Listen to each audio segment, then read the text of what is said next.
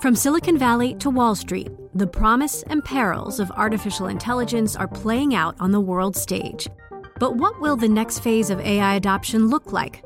Which companies, from big tech to startups, will dominate? And where do the risks and unintended consequences lie? I'm Emily Chang. Join me at Bloomberg Tech in San Francisco, May 9th, to answer many of the industry's burning questions, alongside Snap's Evan Spiegel, Xbox President Sarah Bond, OpenAI's Brad Lightcap, top researcher Dr. Fei Fei Li of Stanford, and many more. More details and just a few tickets left at bloomberg.com I think we have to start in the Red Sea. That's where the urgency is right now. Clearly, a lot of businesses have to reroute business. We saw that from AP Moller-Maersk, the container shipping giant, a number of weeks ago.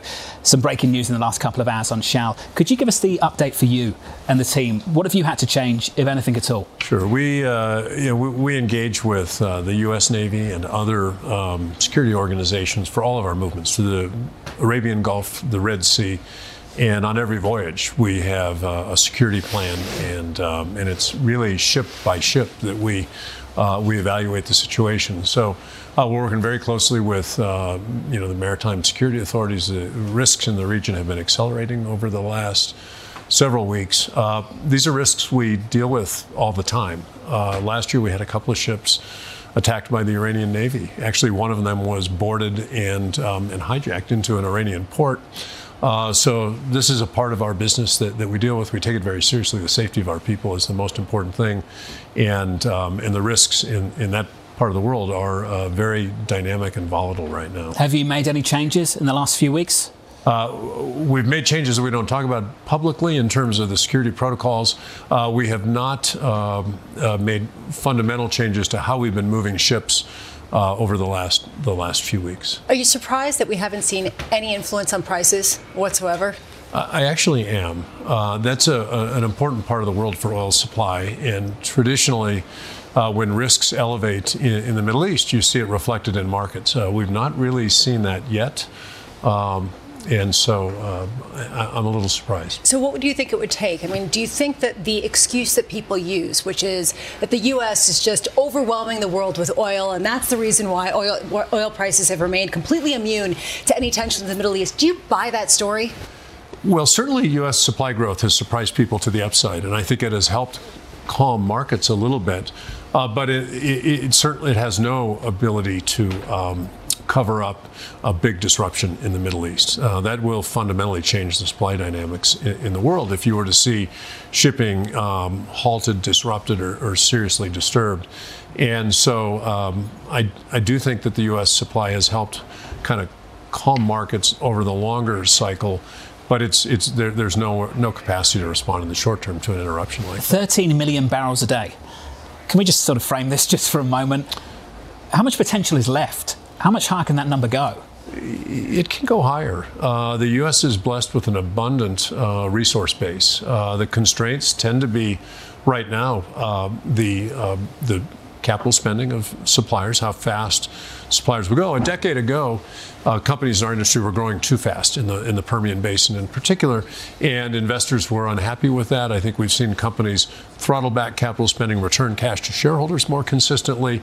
Um, if they were to return to the ways of the past, I think you could see that that number go higher. I, do, I don't see that going on right now, but the U.S. has upside.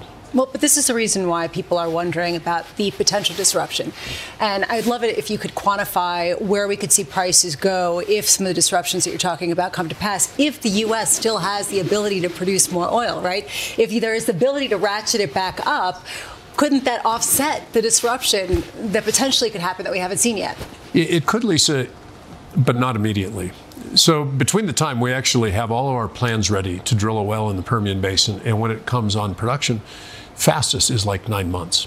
And, and, our plans are set for years in advance. I mean, we've got a, a, it's a big system that you run to, to do this. And so there's not a light switch that says, okay, we had a disruption in the Middle East today. Next week, we can have more production in the Permian Basin. There's a lead time involved here. So you could see short term dislocations in the market. How much? It's it's it's a very hypothetical. Give question. us a price. Come on. You know, when when uh, when we saw the Russia-Ukraine conflict begin, you saw prices well above hundred dollars. Uh, that's conceivable. If you were to see a significant disruption, Red Sea may be less than the Arabian Gulf because there's alternatives for shipping through the Red Sea. The supply that comes out of from Saudi Arabia, Kuwait, uh, Gulf producers that comes through the Strait of Hormuz, if that were to be closed down, uh, that's a significant uh, supply shortfall, which could really impact markets. You delivered a big deal at the end of last year, I think 50 billion plus. Do you think the demise of fossil fuels is, is greatly over exaggerated? I think people have um, an unrealistic expectation for how quickly the energy system can change.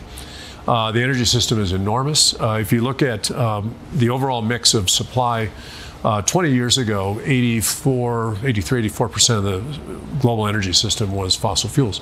Today, it's 81 or 82%. Despite all the advances we've seen in, in wind and solar and renewables and electric vehicles, the, the demand is much higher and the mix hasn't changed much. And so, um, fossil fuels will be used for, for many years to come. Oil and gas will be used for decades to come. So I do think that there's been um, uh, an underappreciation of the, the longevity that this business has. A delicate question, slightly provocative. Does California have maybe a little bit too much confidence, hope that things can change that quickly?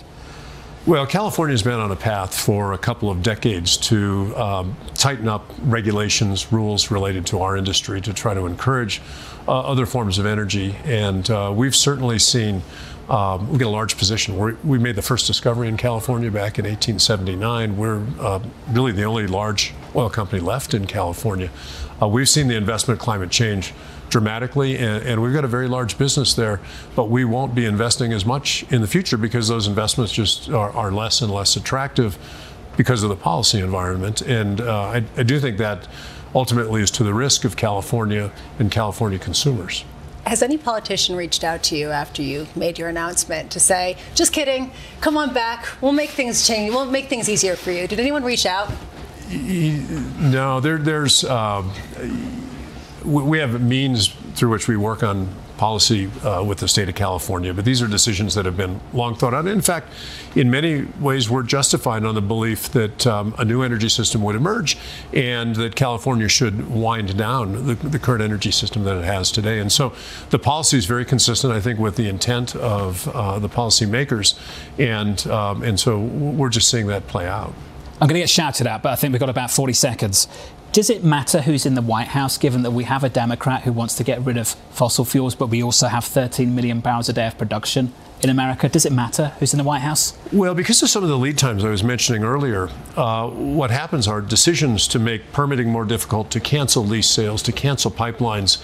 Uh, those have uh, impact down the road. Uh, what we see going on in the market today is a result of plans and permits that have been issued in years prior. And so there's a lag time in some of these things. And so some of the policies that you see come into play, the, the manifestation of them, I mentioned California 20 years of yeah. policy making that's playing out today. Same thing applies at a federal level.